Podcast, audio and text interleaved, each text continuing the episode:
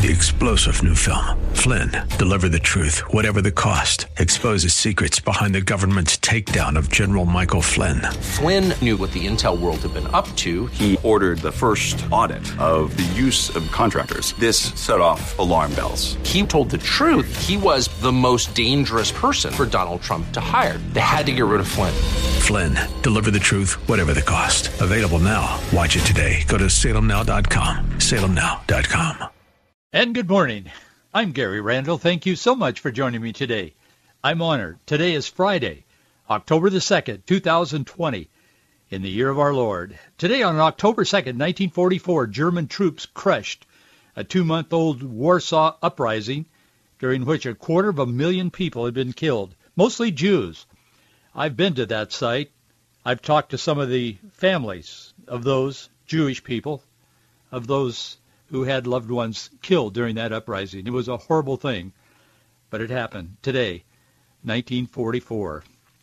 Today in 1890, comedian Groucho Marx was born. His name is real name was Julius Marx, New York. Today in 1909, Orville Wright set an altitude record flying at 1,600 feet above the earth. There were people there that said he was defying science. They couldn't believe it. Today in 1950, the comic strip Peanuts, created by Charles Schulz, was syndicated in seven newspapers. It went on to be one of the most successful comic strips ever. Peanuts. Everybody kind of relates to Peanuts at some point in their life. Charlie Brown. Today, in 1967, Thurgood Marshall, the first African American ever on the court, was sworn in as an associate justice to the U.S. Supreme Court as the court opened its new term.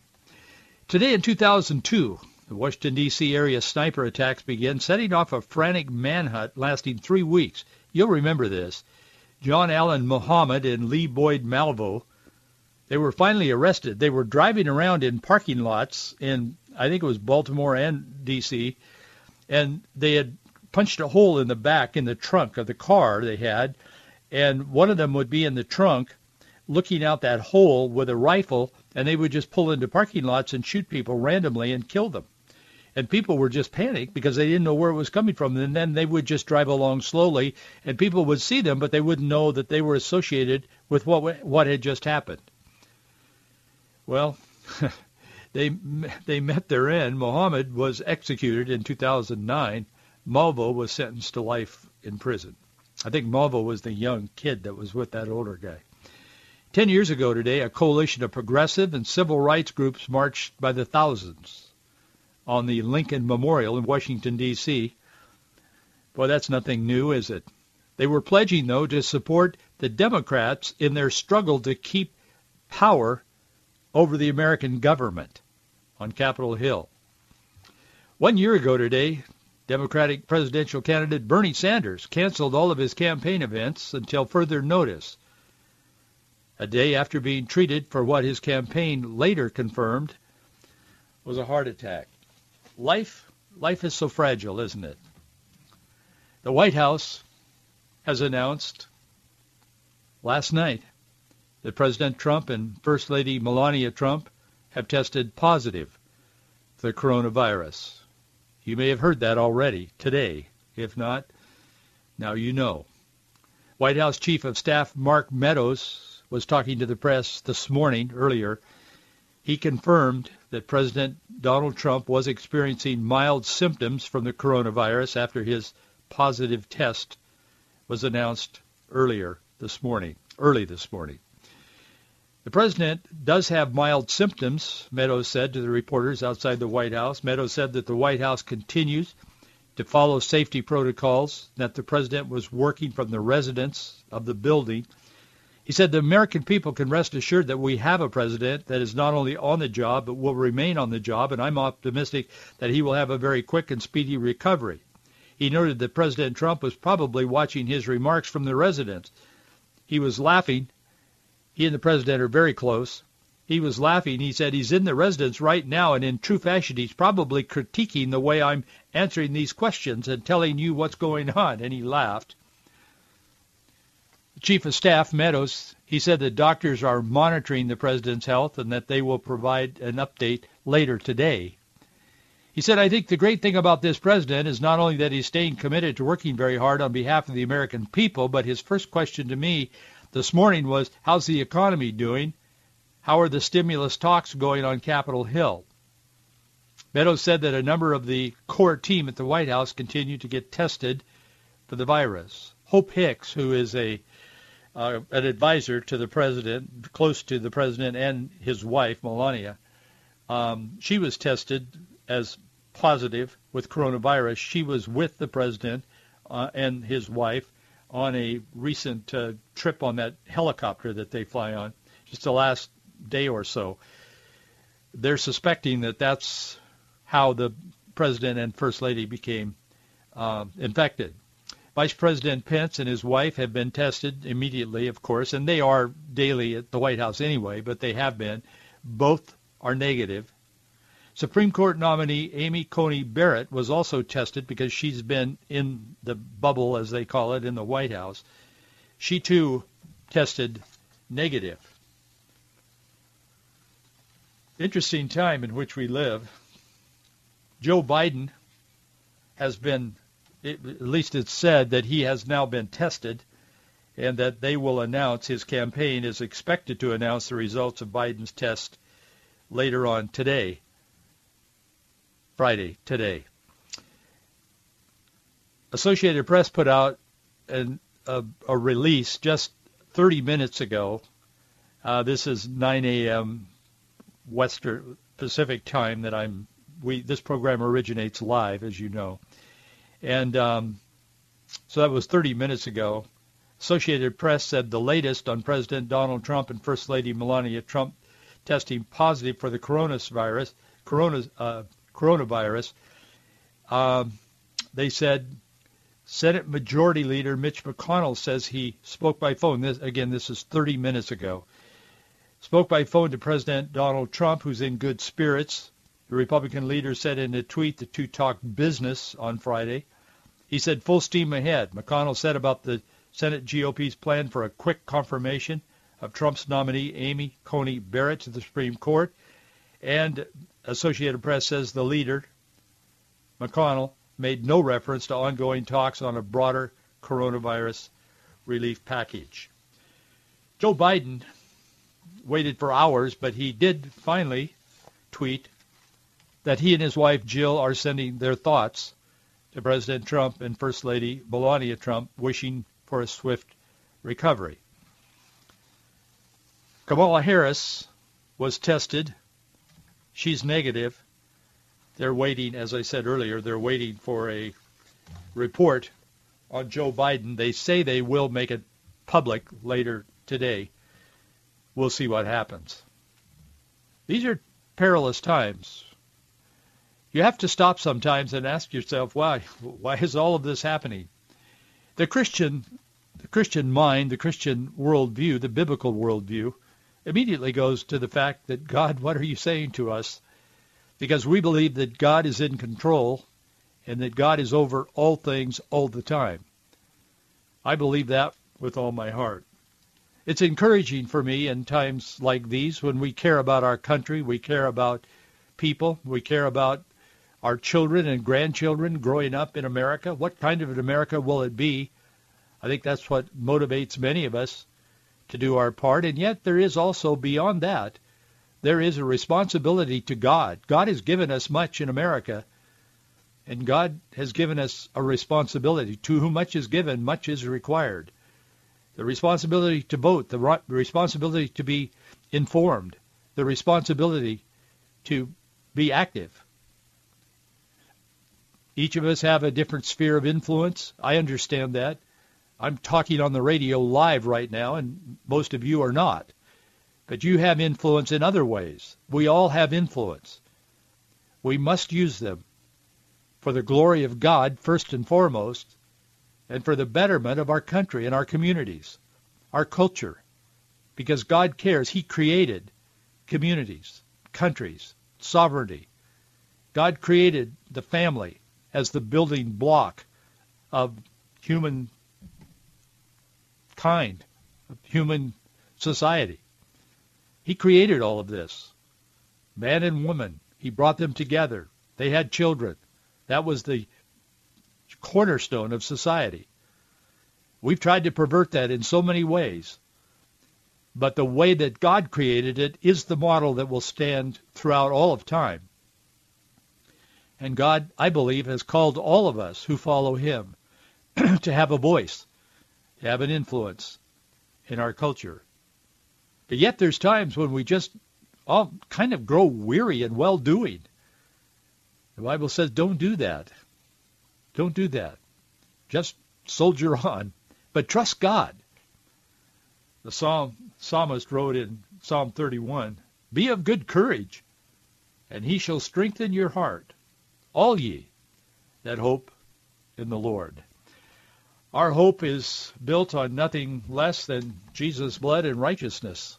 It's not built on politics, but we want to be informed and we want to know what's going on because that's our method of carrying on day to day in this country, the greatest country that ever, ever has existed on the face of the earth. It's interesting. The Washington Post there have been a lot of comments. Some of them are so vulgar toward the president, wishing him a quick death, and so I mean it's just vulgar. I'm not going to talk, even talk about it, much less quote any of it. But I wanted you to know about a tweet that came out from the Washington Post, Jeff Bezos newspaper, and it is his newspaper. It's his oracle, really. The Washington Post tweeted early this morning after President Donald Trump and First Lady Melania Trump had announced on Twitter and then later through a formal statement that they had been diagnosed with the coronavirus, the Washington Post put out this tweet promoting a featured piece in their, it's an opinion piece, but it's in their newspaper today, now. It's titled, Imagine What It Will Be Like to never have to think about Trump again. The tweet was sent out at 1.33 a.m. Eastern Time this morning. That was 39 minutes after the president had tweeted news of the diagnosis of he and his wife. That's sick. They're now trying to, the Washington Post are trying to say, oh, we were not aware of it. They're aware of it. They follow his tweets like like a bee follows honey. They're just lying, but that's what they're saying today, and a lot of people will believe them, but don't believe them. That isn't true. That was intended. They knew what they were doing. It probably was set up before that, but they didn't stop it, and they could have. That's, as I said, that's sick. I don't know how else to describe it, but it's sad. But that's the world we live in, and greater is he that is in you than he that is in the world. And so we carry on in the power and the strength of the Lord, not in our own strength. But it can be very depressing. But we must be informed. There are people in denial today that are not even talking about this. I don't want to talk. I don't want to know. I don't like politics. I'm not going to talk about that. Well, I know you can overload on that, and we shouldn't do that. But on the other hand, you can be uninformed and terribly misled, and even more so destroyed for lack of knowledge. So that's why we do what we do every day on this program. And I want to thank you again for supporting it. Your support makes it possible. And you stand with us each month and we meet our budget now. And I want to thank you for that as well. If you don't support us, we'd love to have you join us. Consider it. Pray about it. If you feel what we're doing is worthwhile and a benefit. If you don't, then don't support us. But if you do, we'd love to have your support. We need it to stand with the rest of the people that are supporting this ministry, including my wife and I. We support this ministry each month. And thank you all for doing so as well. Our address is Box 399, Bellevue, Washington, 98009. Box 399, Bellevue, 98009. Or you can go to our website, faithandfreedom.us. Faith, A-N-D, freedom.us. My name is right under it. There are now other organizations that did not exist when we started with the name Faith and Freedom. So be sure to go to .us. Otherwise, you'll end up on a college. There's a Muslim organization. There's a bunch of people out there using faith and freedom that we're not doing so when we started. But we're faithandfreedom.us. Thank you so much for your support and thank you for your help toward our our need to upgrade all of our computer programs, and we're doing that. We haven't quite reached the goal that we need to pay for it, but it's underway. We're doing it, and you're sending checks in or donating online. Thank you. I'll give you an update on that probably next week sometime, but thank you so much. We hear a lot of talk today about packing the court. Packing the court. What do we, what does that mean? And what do voters really think about that? Well, I'm not the only one asking that. And um, some polls have been taken that were released as lately as yesterday, and I want to talk to you a little bit about that. Angered by President Trump's nomination to the Supreme Court just weeks before an election, a lot of the prominent Democrats have been threatening to pack the court if they can get in power. What does that exactly mean, and how do voters feel about it? Well, let's talk about that for a few minutes this morning. Rasmussen Reports published a new survey yesterday and in the survey, they're revealing the voting public's view on packing the court and on term limits for the Supreme Court. This is released while top Democrats are threatening to expand the court by several seats to include a more far-left radical justices to assist them in getting their radical far-left agenda moved forward, an agenda that they've not been able to move forward by the vote of the people. Bernie Sanders is a socialist. He couldn't get elected. Joe Biden has surpassed him in the primary, the Democrat prim- primaries, and now he's he is the uh, the nominee for president. But he and Bernie have sat down and they've created a kind of a manifesto. It's about 100 pages long, 100, 110, something like that, about all the things that they agree that Joe Biden will do should he be elected president. Well, what they agree, I've read it. What they agree is that Biden will do what Bernie promised and the American people, even the Democratic voters, didn't buy into, at least enough of them, to put Bernie where Joe Biden is now. The left is raging. They hate Trump. They do, for the most part. It's said that Justice Ruth Bader Ginsburg's last wish was that a new president would nominate the justice that would fill her seat, meaning someone other than President Trump. To be clear, that wasn't her seat. That bothers me. The arrogance, the elitism of our elected officials, and they are elected on the Supreme Court vicariously. We elect the people who nominate and confirm them. But all the seats on the Supreme Court belong to we the people, regardless of who sits in them, the late Justice Ginsburg or the late Justice Scalia. That wasn't their seat. I understand it's a way to identify, but I think there's more than that to that. I think they have this sense of entitlement and elitism. We elect our representatives to Congress and to the presidency itself to serve us, not the other way around. But things have changed. We have, have an elite class in America today that honestly think and they act and they even speak as though we serve them. Us little people out here. When things get complicated, when they're trying to pull the wool over the eyes of the American people, we start asking questions and they say, well, that's complicated. You don't understand. Yes, we do. We do understand. That's why we're asking questions.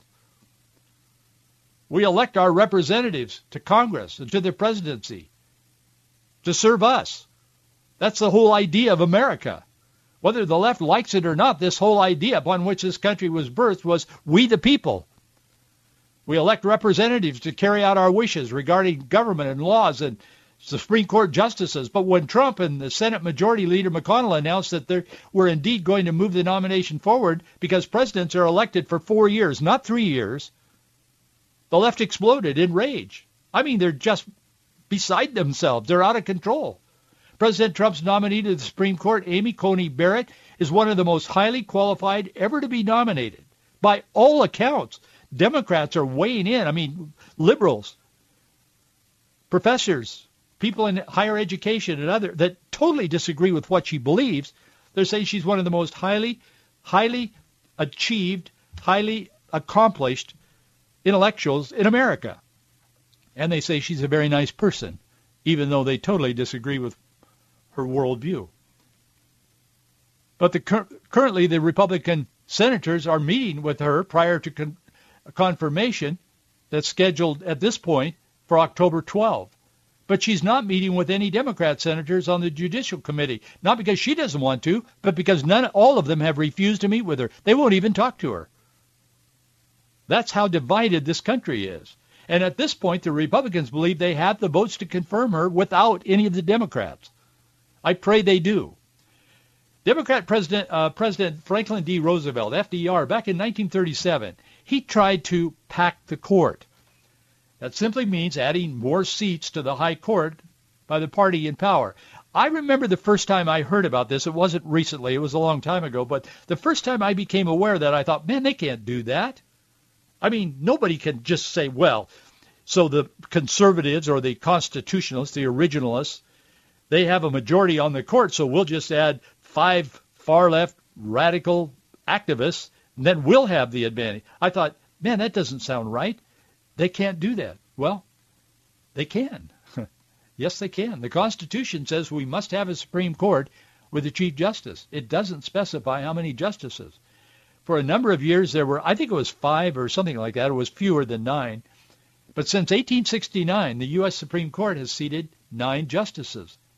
This has been the norm for more than 150 years. Roosevelt, he wanted to add six justices because he couldn't get his New Deal through. Sound familiar? He wanted to pack the court with 15 justices, but he miserably failed. Even many from his own party refused to support his effort to pack the court. That has changed since FDR. In 2019, last year, the New York Times was interviewing Senator Kamala Harris. She was running for president. And they asked her, are you open to expanding the size of the Supreme Court? She said, just without hesitation, she said, I'm absolutely open to it. Everything is on the table. Now she's the Democrat vice presidential candidate. She feels just as strongly, whatever it takes. The end always justifies the means with the progressive, so-called, the relativists. They don't have any fixed values, really. Whatever it takes. Everything is on the, you hear that all the time. Joe Biden at first said he didn't support any effort to change the court. He was saying that for a number of years when he was asked. However, in recent days, including this so-called debacle debate the other night, that Chris Wallace showed America what many of us already knew. He's incompetent.